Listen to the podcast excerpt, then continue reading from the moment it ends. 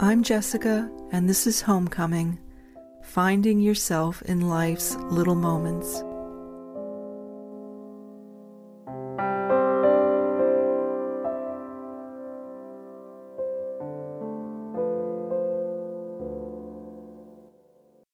Episode 12 A Release from Anxiety. I often find that when I awaken in the morning, there's a feeling of foreboding, a kind of underlying fear and uncertainty. Perhaps you experience something similar. There may be real issues I have to face, but as I look at the actual circumstances of my life, it's more like there's an operating system running in the background, one that's unsettled, that's driven by anxiety, and it can be subtle or not so subtle. And I find that as the day unfolds, little things that might otherwise seem minor ignite this background level of anxiety into a more acute sense of fear. So, amidst these feelings of anxiety, it's often difficult to gain objectivity. It's often hard to know if I really should be fearful or if the reality is that I'm okay and everything will work out. I can't quite get a handle on it. And so a few days ago, I decided to talk to God about this and to my dearest daddy, my dad, whom I'm feeling so close and near, mysteriously present in the wake of his passing a few weeks ago.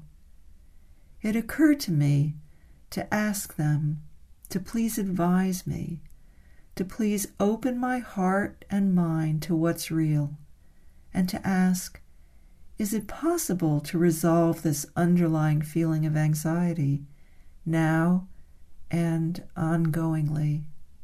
So, as on most mornings, I walked out to the headland overlooking the ocean. It's there, sitting on a bench, the water stretching out to the horizon, that a kind of calmness comes over me and a receptivity. That bench has become a special and spiritual place where I seem to most easily feel and connect with the presence of God, and nowadays with my dearest daddy, too. It's there that I'll open up a question and see what comes I'll await the answer. So as I was sitting on my bench, this is what I asked My dearest God and my dearest Dad, can you please help me? Can you advise me about the anxiety that I feel and that I seem to carry so much of? It feels like it's there always under the surface. Can you tell me what I need to know about it? And how I can resolve and release myself from this feeling. How can I do it? Is it even possible? And as I was sitting there on my bench, this is the message that came to me Dearest one of our heart, whom we love and hold and cherish, whom we adore so, so much you're so right in asking this question. You're looking ahead in a good way. You're wanting to know. And you must start with a truth. And that truth is that you've been wrongly done by in the times gone by. But the things that have caused you hurt, have caused you to be anxious in the first place, yes, they have been there. But here is what you need to know you need to know that these experiences were simply not of your making. In other words, they weren't caused by you, they weren't your fault. It's as simple as that. You didn't cause them, and that's what you need to know. So believe us, dearest one, the truth of this is really the important thing, and this truth shall set you free. Then I asked, Is that all there is to it, dear God, and my dearest Dad? To realize that the things which led me to feel anxious were not caused by me, were not of my making, were not my fault? In a way, I can see that, at least intellectually, and yet I'm intrigued. There must be something to what you're saying.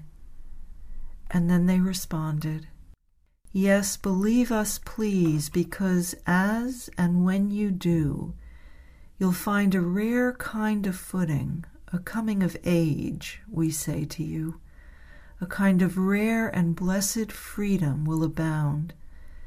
And believe it or not, it's not what most of us down on this earthly plane actually think and see and understand. So, so, so many people feel otherwise. They feel in some deep way that the cause of their grief was somehow due to them. And they may feel this in a way they don't even realize. But believe us now, it's not at all the case, not at all. And that's why this kind of freedom and ease and perspective is so rare. So please know that nothing now shall stop you any more. That kind of freedom is what we're talking about. So go forth knowing that, because when you feel that anxiety, without your even realizing it, just know that there's probably this underlying thought, indeed, belief, that somehow you were to blame, but it's not that. So go forth knowing just how much our love will sustain you now, that's the plan. That's the key. That's the light. And that's what it's all going to mean in the end. Okay, dearest one?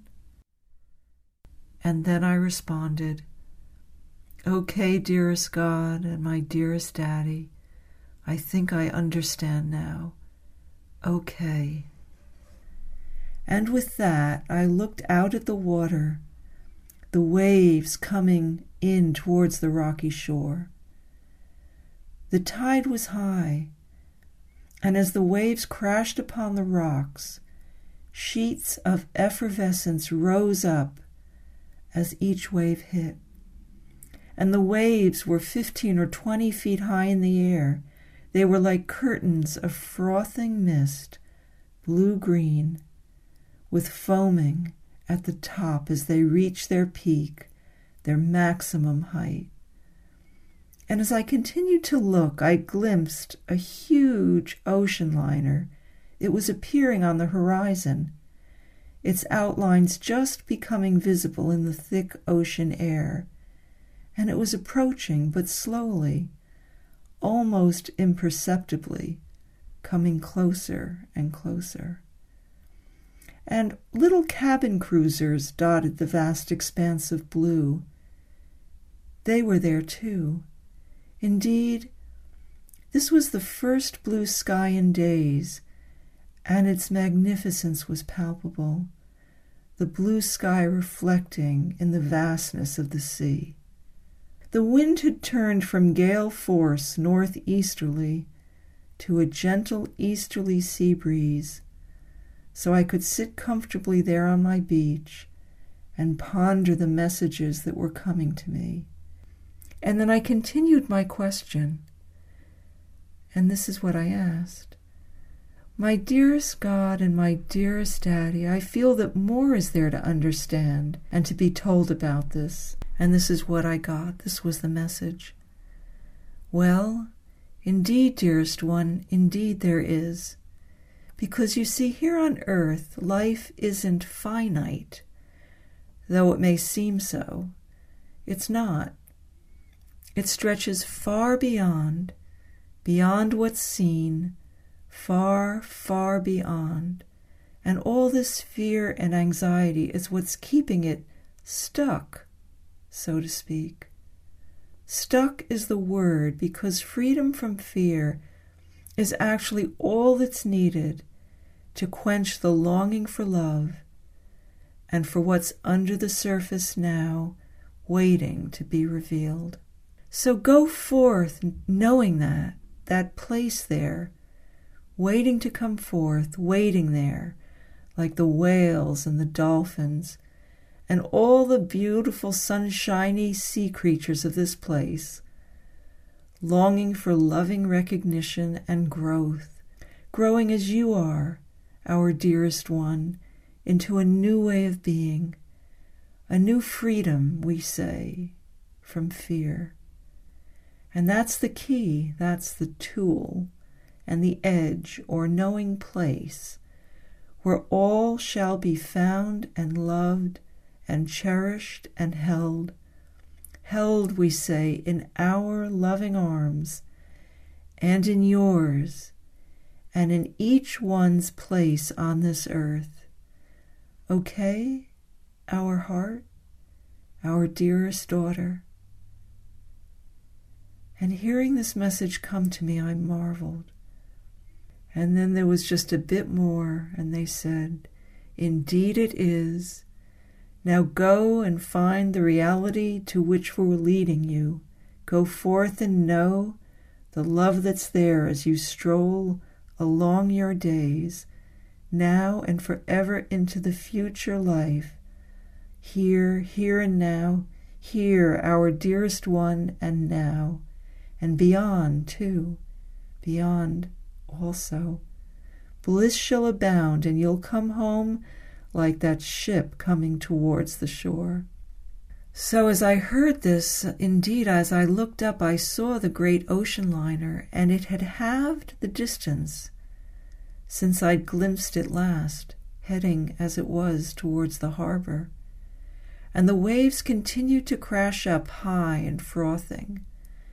And then I looked down at my feet as I was sitting on the bench, and there, on the stones, a little sea lizard appeared near me, hoping, I think, to see if I'd give him or her a crumb or two, its little tongue moving in and out in hopeful longing for a bite to eat.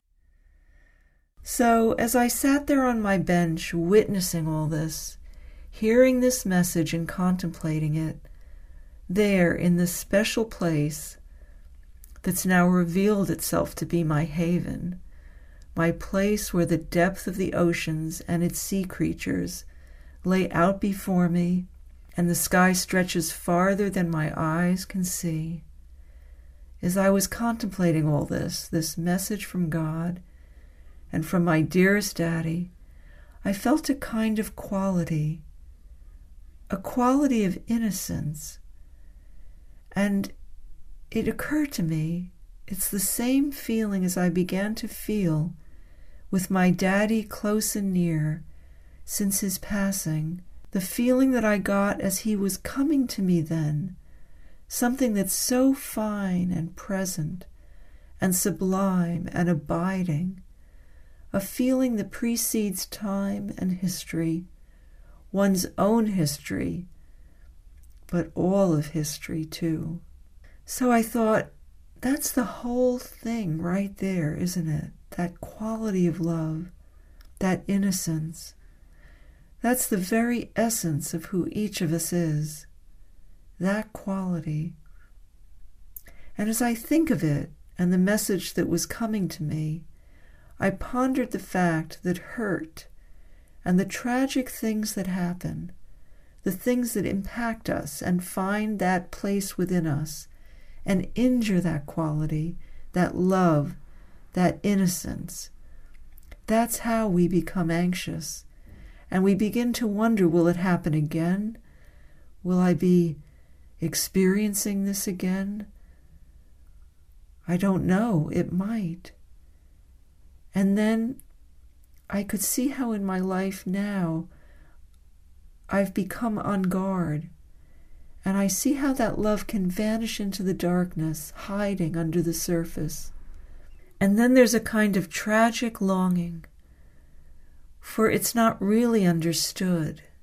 It's a longing and sadness for something that one's lost. One's lost in all of these things that have happened. And replacing that love and that innocence at the forefront of one's being is this kind of fear and anxiety and uncertainty And the question was it me? Was it my fault this all happened to me? All of what drove my innocence underground and into hiding. Was it me? Was it I who caused that? And I kept thinking about this and pondering it, and I thought, that's the tragedy of life of ignorance and harm, and even in writing or saying that word, harm, I can feel it. And then I was thinking about Mr. Rogers. You might have heard of him. He was he was a man who had a children's show way back in the 1960s and 70s and on, even for more years than that. Fred Rogers was his name. And I didn't watch his show much when I was a child. There was something that I couldn't relate to back then, I think. But now, all these decades later, a new appreciation for this man and his show, and the effects of his love for children, and on all those who watched his show over the years, has been kindled. And I recently saw a video from the late 1960s when Mr. Rogers was in the U.S. Senate talking to all these senators, appealing to them to not cut funding for the public television stations which sponsored his show. And you know, he went off script. After briefly talking about the numbers of people who were watching his show, the minimal cost of producing it, and things like that, he began to conjure the feeling of a child. He began to talk about the inner drama of the child, as he called it, the inner needs of children, and of a particular little boy who'd written a poem about his feeling of anger and hurt. And there in the Senate, Mr. Rogers began reading a poem inspired by that little boy. And all of this, all of what he was saying, particularly touched this one senator the head of the committee to whom Mr. Rogers was speaking. Mr. Rogers went to the heart of the matter, the heart of each of us, the experience that any of us might have in those earliest years and even later on, on in life, the experiences that drive our innocence into hiding and make us feel hurt or angry or sad the experiences that can so easily happen to any of us, the experiences, as my dearest God and my dearest Daddy revealed to me, the experiences that we were never the cause of.